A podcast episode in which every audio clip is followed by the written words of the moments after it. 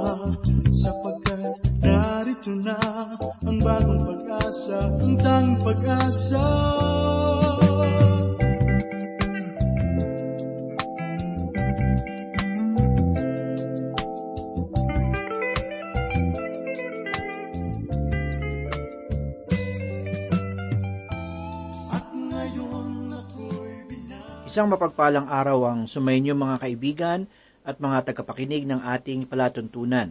Nawa ay nasa mabuti kayong kalagayan at nakahandang pagpalain ng Diyos. Ako po si Pastor Dan Abangco. Samahan po ninyo ako at tayo ay matuto ng banal na salita ng Diyos. Ang pagpapala ng salita ng Diyos ay minsan pang magatid ng kapayapaan sa inyong puso. O tunay ngang ang Panginoon ang siya lamang nagbibigay ng tunay na kagalakan. Ako po ay minsan pang natutuwa sapagkat ang ating buhay ay minsan pang bubusugin ng salita ng Diyos. Tunay nga ang sinabi ng Panginoon na hindi lamang sa tinapay na bubuhay ang tao, kundi sa bawat salita na namumutawi sa bibig ng Diyos. Nais ko pong buksan ang ating banal na kasulatan sa ikasampung kabanata ng Sakarias. Ito ay minsan pang pagpapatuloy ng ating pag-aaral sa kabanatang ito. Hangad kong ang ating pagbubulay ay nagiging kaluguran sa atin, sapagkat ang Diyos ay buhay na nangungusap sa pamamagitan ng kanyang salita. Nais ko pong basahin ang ikaanim at ikapitong talata sa sandaling ito bilang ating pagpapasimula. Aking palalakasin ang sambahayan ni Huda at aking ililigtas ang sambahayan ni Jose. Ibabalik ko sila sapagkat ako'y naaawa sa kanila at sila'y magiging parang hindi ko itinakwil sapagkat ako ang Panginoon nilang Diyos at sila'y aking diringgin. Ang Ephraim ay magiging gaya ng mga makapangyarihang lalaki at ang kanilang puso ay magagalak na gaya ng may alak. Ito ay makikita ng kanilang mga anak at magagalak ang kanilang puso ay magagalak sa Panginoon. Ngayon, kung akala natin na nawala ang sampung tribo ng Israel, dapat nating malaman na ang Ephraim ay isa sa mga pangalang ibinigay ng Diyos sa hilagang kaharian ng bansang Israel. Ito ay maaari nating makita sa aklat ni Hoseas. Pansinin natin ang malasakit ng Diyos ng kanyang sabihin sa ikalabing isang kabanata ng Hosea talatang walo ang ganito. Paano kitang pababayaan o Ephraim? Paano kita itatakwil o Israel? Hindi sila pinabayaan ng Diyos. Hindi rin sila naglaho. Ito ay dahil sa biyaya ng Diyos, kaya sila nanatili bilang bansa. Ang sabi pa sa talata, ang Ephraim ay magiging gaya ng mga makapangyarihang lalaki. Ang talaan na mayroon tayo mula sa luma at bagong tipan ay nagbibigay ng pinakakapanapanabik na pangyayari kung paanong ang mga Israelita ay tumayo laban sa mga pananakop ng Syria at ni Antiochus Epipanes. Ang pagmamalupit sa bayang Israel ay kasindak-sindak, ngunit sa kabila nito ay nakuha pa rin nilang maging matatag. Ang sabi sa talata, ang Ephraim ay magiging gaya ng mga makapangyarihang lalaki. Ganito pa ang ating mababasa, at ang kanilang puso ay magagalak na gaya ng isang alak. Ito ay isang napakahirap na kalagayan. Sila'y napalayo sa Diyos ng maraming pagkakataon, ngunit may mga panahon din na sila'y nagagalak sa Panginoon. Basahin naman po natin ang ikawalong talata. Ganito po ang sinasabi. Huhudyatan ko sila at sila'y titipunin, sapagkat tinubos ko sila at sila'y dadami na gaya ng una. Tinatayang labing dalawang milyong mamamayan ang mayroon sa lupain ng Israel noong ang Jerusalem ay winasak ng mga Romano sa pamumuno ni Emperador Tito noong ikapitumpong siglo pagkatapos ng kamatayan ni Kristo. At sinabi ng Diyos, huhudyatan ko sila. Ang paghudyat ay isang babala na kung saan ay nangangailangan ng pagkilos o paggawa. Sa pamamagitan ng hudyat ay makikita natin ang pagsisimula ng isang paggawa. Kaya't sinabi ng Diyos, huhudyatan ko sila at sila'y titipunin. Batid natin na ito ay di pa nangyayari sapagkat sinabi ng susunod na talata na sila'y magsisikalat muli sa mga bansa. At sa kabila ng malaking populasyon ng bansang Israel sa panahon ni Kristo, maliwanag niyang sinabi na ang Jerusalem ay mawawasak kapag siya ay lumipas na. Ang Panginoong Hesus ay maaaring naipako sa krus sa tinatayang ikatatlongpong siglo at sa ikapitongpong siglo, ang Jerusalem ay nawasak at ang mga Hudyo ay nagsikalat sa imperyo ng Roma. Ang sabi sa ikasyam na talata ay ganito, Bagamat pinangalat ko sila sa gitna ng mga bansa, gayon may aalalahanin nila ako kahit sa malayong lupain, at sila'y mabubuhay kasama ng kanilang mga anak at magbabalik. Ang sabi sa talata, at magbabalik. Magbabalik saan? Sa lupain ba? Hindi, kundi sa Diyos. Ang mga Hudyo sa panahon natin ay hindi nanumbalik sa Diyos. Sangayon sa isang tagapagsuri ng Biblia, siya ay naniniwala na ang mga Hudyo ay muling magsisikalat sa mga bansa. Batid naman ng ilang tagapagsuri ang pagkakaroon ng kawalan ng pag-asa ng mga Hudyo dahilan sa kanilang lupain. Ito ang dahilan kung bakit maraming mga Hudyo ang gustong magsibalik sa mga bansang kanilang pinagmulan. Naniniwala sila na darating ang araw kung saan ang mga Hudyo ay aalis sa kanilang bayan. Ngunit ang sabi sa ikasampung talata ay ganito, Ibabalik ko silang pauwi mula sa bayan ng Ehipto at titipunin ko sila mula sa Assyria at dadalhin ko sila sa lupain ng Gilead at Lebanon hanggang wala ng silid para sa kanila. Ang sabi sa talata, ibabalik ko silang pauwi mula sa bayan ng Ehipto. Mayroon pa ring mga ilang Hudyo ang nasa lupain ng Ehipto sa panahong ito. Ito ay pinaniniwalaan na pagkakawatak-watak ng bansa sa hinaharap. Ang sabi sa talata, at dadalhin ko sila sa lupain ng Gilead at Lebanon. Kung ating babasahin ang aklat ni Josue, ay mapapansin natin ang pagitan kung saan sakop ang Lebanon ng lupang pangako. Ang ilang tagapagsuri ay naniniwala na kapag ang banal na kasulatan ang nagsasalita tungkol sa lupain ng gatas at pulot-pukyutan, ito ay tumutukoy sa timog na bahagi ng dalampasigan ng Lebanon na hanggang ngayon ay mayaman at mabungang lupain. Ngunit isang tagapagsuri din ang hindi naniniwala rito, sapagkat para sa kanya, noong sinayasat ng mga espiya ang lupain, sinabi nila na ang pag-ulan ay sapat lamang, at ang mga burol at kakahuyan at kariwasayan ng bunga. Sa totoo lang, ang ilang taon na walang pag-ulan ay nakagagawa ng pagkatuyo. Ngunit ang Lebanon ay bahagi ng lupaing pangako. Tiyak na hindi ipinagkaloob ng Diyos ang Lebanon sa panahong ito, ngunit darating ang araw na ito'y mapapasa kanila. Kung ikaw nga naman ay isa sa mga mamamayan ng Lebanon, hindi mo ito gustong mangyari. Ngunit huwag kang mabahala sapagkat ito'y hindi mangyayari. Dahil sa pagdating ng araw ng isang libong taon na paghahari ni Kristo, ang lahat ay magiging kamangha-mangha sa panahong iyon. Ang kagandahan ng lupang pangako ay tiyak na hindi man lamang sumagi sa inyong isipan. Tayo ay magpatuloy at basahin natin ang ikalabing isa at ikalabing dalawang talata.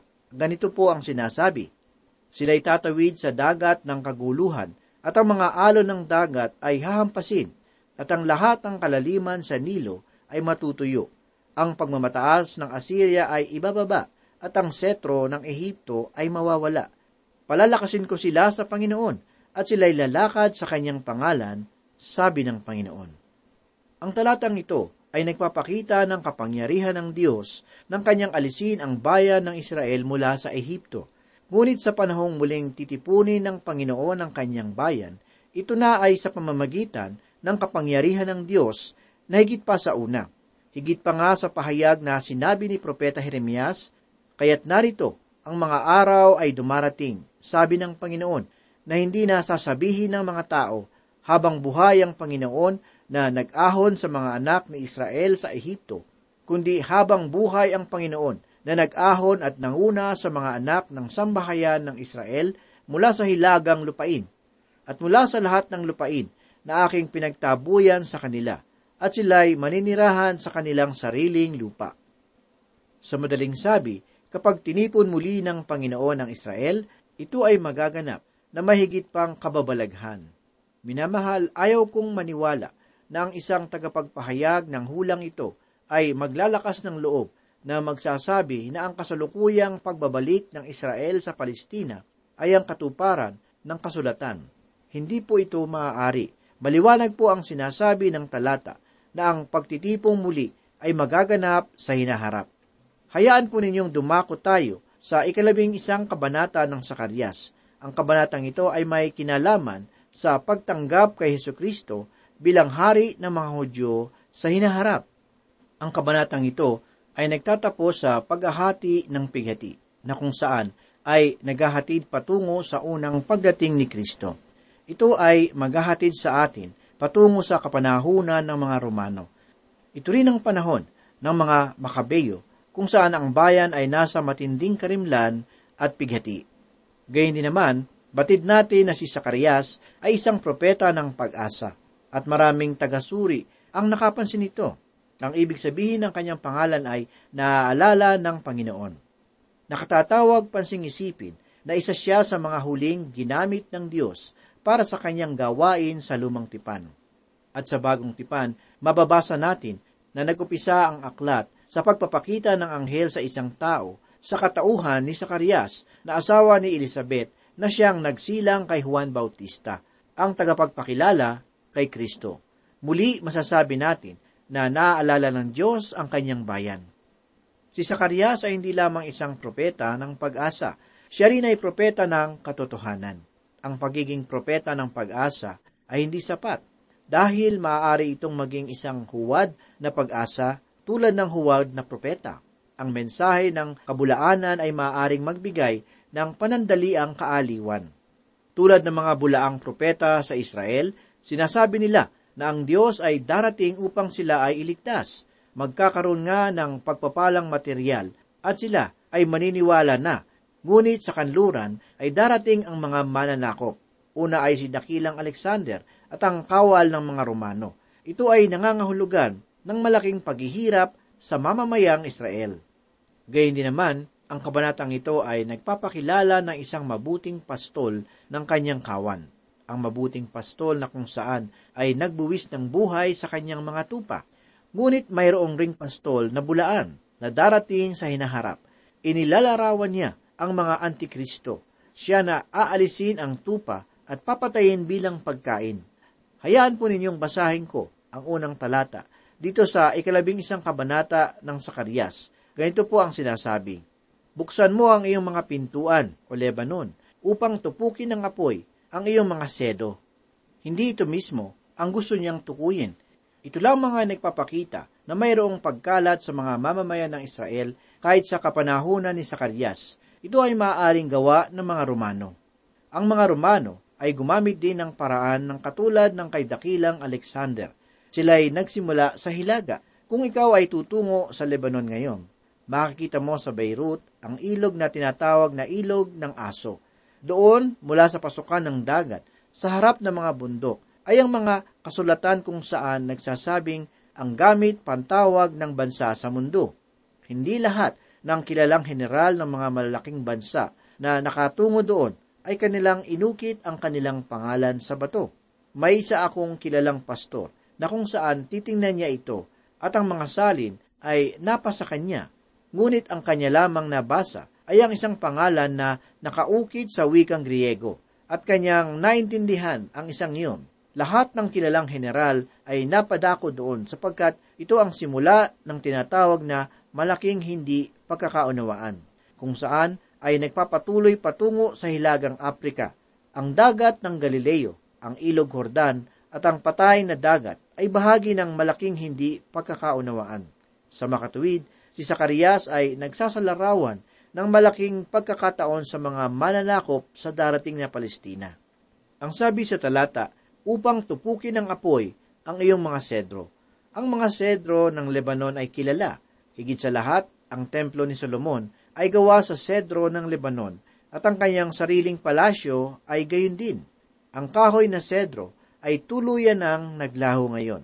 Kakaunti na lamang sa mga ito ang natitira at ang pinakamaayos pang halimbawa nito ay nasa kanang bahagi ng parke sa labas ng Jerusalem.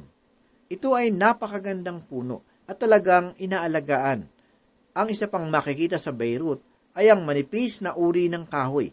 Ngunit ito ay tumutubo ng napakalaki.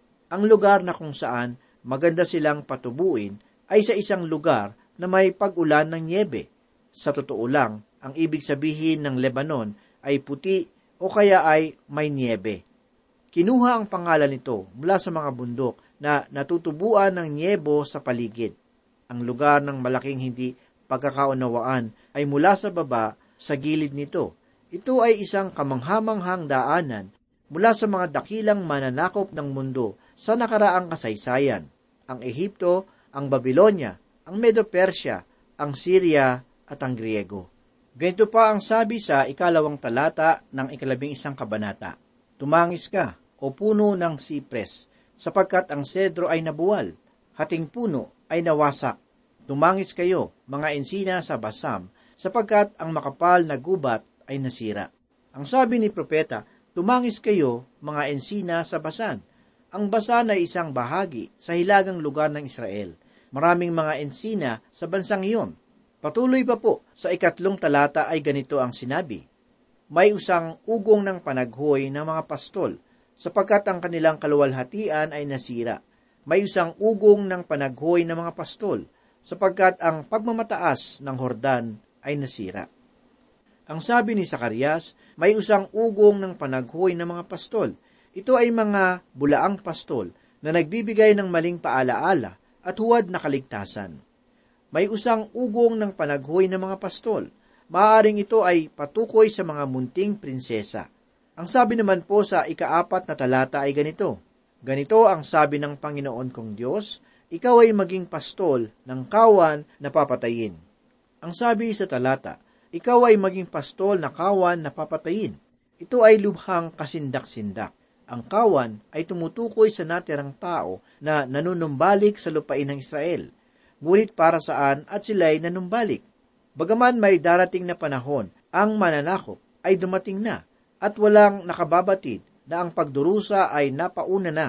Ang sabi pa, sa ikalimang talata ay ganito, Pinatay sila ng mga bumibili sa kanila at hindi naparurusahan at silang nagbili sa kanila ay nagsasabi, Purihin ang Panginoon, ako'y yayaman, at ang kanilang sariling mga pastol ay hindi naaawa sa kanila. Masdan kung gaano katama na ang larawan sa hula ay ang mangyayari sa taong bayan ng Israel noong sila'y sinakop ng mga Romano. Sapagkat hindi na ako maaawa sa naninirahan sa lupaing ito, sabi ng Panginoon, narito, pababagsakin ko ang bawat isa sa kamay ng kanyang kapwa, at bawat isa sa kamay ng kanyang hari, at kanilang dudurugin ang lupain, at wala na akong ililigtas mula sa kanilang mga kamay. Sinabi ng Diyos na hahayaan niya itong mangyari, sapagkat hindi lamang sila lumayo sa Diyos, kanila ring itatakwil ang Mesiyas sa kanyang pagdating. Kaibigan, ang katigasa ng puso ng bansang Israel ang siyang pangunahing ugat kung bakit hindi nila matanggap ang pagpapala ng Diyos. Sa ating personal na pamumuhay, ang ganitong panganib ay atin ring nararanasan sa pamamagitan ng pagwawalang bahala sa salita ng Panginoon. Masigit tayong natutuon sa mga makamundong gawain at kasiyahan kaysa sa makinig ng salita ng Panginoon. Karaniwan tuloy, iniisip ko na inaagaw na ng kahirapan ng ating mga pansin kung kaya't nawawala na tayo ng panahon sa pakikinig ng mabuting balita ng Diyos. Kaibigan, ang paghahanap buhay ay hindi ipinagbabawal ng Panginoon. Ang totoo, ito ay kanyang ikinalulugod, lalo na't ginagawa mo ito para itaguyod ang iyong mga mahal sa buhay. Subalit, ito ay maaari ring maging walang kabuluhan kung ang Diyos ay iyon namang makakalimutan dahil sa kahibangan mo na kumita ng salapi at makapagmalaki.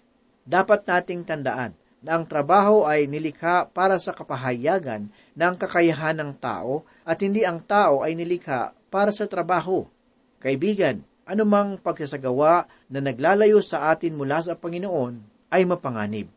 Maaring para sa iyo ay mabuti ang bagay na ito, ngunit naghihintay ng kahatulan naman ang darating sa iyong buhay sapagkat nilimot mo ang Diyos. Pakinggan mo ang sinasabi ni Haring Solomon sa aklat ng Ecclesiastes, Kabanatang 5, talatang 10.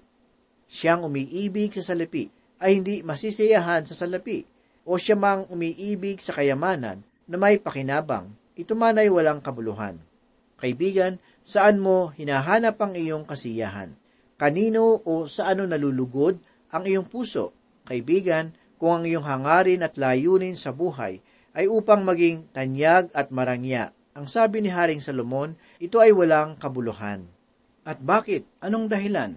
Ganito ang kanyang sagot sa ikalabing anim na talata ng ikalimang kabanata ng Ecclesiastes. Kung paanong siya ay lumabas sa sinapupunan ng kanyang ina, gayon din siya muling aalis. Hubad siyang dumating, wala siyang anumang madadala mula sa kanyang pagpapagod na kanyang madadala sa kanyang kamay.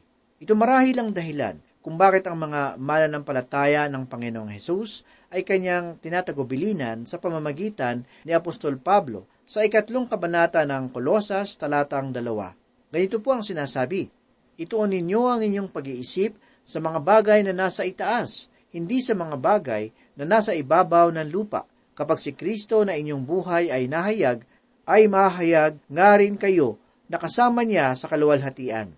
Patayin ninyo ang anumang makalupa sa inyo, pakikiapid, karumihan, masamang pita, masamang pagnanasa, at kasakiman na ito'y pagsamba sa mga Diyos-Diyosan. Ang kalagayan kung gayon ng ating puso at isip kay Kristo ang siyang maghahatid sa atin sa tamang pananaw sa buhay. O kaibigan, si Kristo lamang ang siyang pinagmumula ng matuwid na kaisipan at saloobin. Hindi natin ito matatagpuan sa kahit kanino man. Ito ay ibinibigay ng kanyang salita na natatanim sa puso at isip ng mga taong tumanggap sa kanya at nalulugod sa kanyang banal na salita. Kaibigan, marahil ikaw ay mayroong inililihim na pagkapagod sa iyong kalaoban. Maaring hindi mo ito sinasabi sapagkat hindi mo nais na bigyan lumbay ang mga taong umaasa sa iyo. Ngunit alam mo bang nariyan ang ating Panginoon upang ikaw ay damayan, upang ikaw ay bigyang kapahingahan. Ganito ang kanyang sinabi sa ikalabing isang kabanata ng Mateo, talatang dalawampu at walo. Lumapit kayo sa akin, kayong lahat na nanlulupaypay at lubhang nabibigatan, at kayo'y bibigyan ko ng kapahingahan. Kaibigan, si Yeso Kristo ang iyong kapahingahan. Huwag mo sanang itanggi kaibigan na hindi pagod ang iyong isipan at damdamin, sapagkat sa kaibuturan ng iyong puso ay mayroong pagnanais na makatagpo ng tunay na kasiyahan at kapayapaan. Kaya naman, nais kitang tulungan na makita ang tunay na landas na maghahatid sa atin sa inaasam na tunay na kagalakan at kapayapaan. Siya si Jesus. Siya ang nagsabing, Ako ang daan, ang katotohanan at ang buhay. Walang makaparoroon sa Ama, kundi sa pamamagitan ko. Kaibigan, ang bagay na aking ibinabahagi sa iyo ay hindi bunga ng aking isipan o dili kaya ay nakamit na tagumpay, sapagkat ako man ay nakasumpong ng kapayapaan sa pamamagitan ng pananalig kay Heso Kristo. Sa Kanya ko nadama at naranasan ang tunay na kahulugan ng buhay. Ang Kanyang salita ang naging liwanag upang makita at maunawaan ko na ang buhay na walang Diyos ay hindi kailanman makasusumpong ng kapahingahan. Kaya naman, hangad ko rin na maranasan mo ang walang bayad na kabutihan ng Panginoon sa ating buhay. Nais kong alalahanin mo ang ginawa ni Kristo sa krus ng Kalbaryo para sa ating ikapagpapatawad.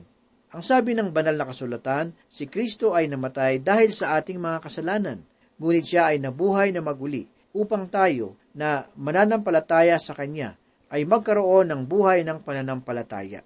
Kaibigan, inaanyayahan kitang ituon ang iyong pansin sa ginawa ni Kristo sa iyong buhay. Ito ang natatangi at sapat na kabayaran para sa iyong kasalanan. Wala nang iba. Tanging dugo ni Heso Kristo lamang ang makapaghuhuga sa iyo. Ilagay mo ang iyong pagtitiwala sa ginawa ni Jesus para sa iyong kasalanan. Pagtiwalaan mo na ang kanyang dugo na natigi sa krus ng Kalbaryo ay sapat upang ikaw ay linisin sa lahat ng iyong karumihan. Panampalatayanan mo ito, kaibigan, at ikaw ay maliligtas. Manalangin po tayo.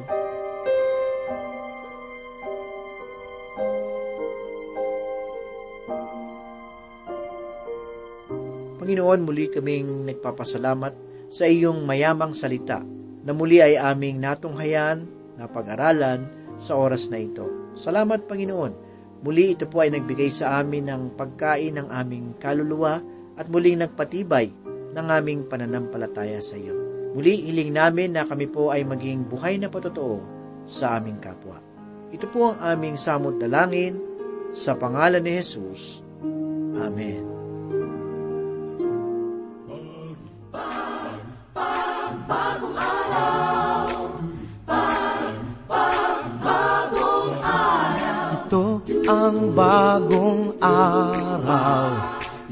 Araw ng tagumpay. Anak ng tao'y nabuhay. Siya'y ating parangalan. Si Jesus, muling nabuhay. Sa kamatay ay nagtagumpay. Magalak ka, huwag nang lumuha. Hinango ang tao sa sala. Kristo Jesus, tunay kang hari. Kami sa'yo'y nagpupuri sa krus. Ika'y namatay, ngunit muli kang nabuhay. Alleluia, alleluia, alleluia. Alleluia, alleluia, alleluia. Alleluia, alleluia, alleluia. Alleluia,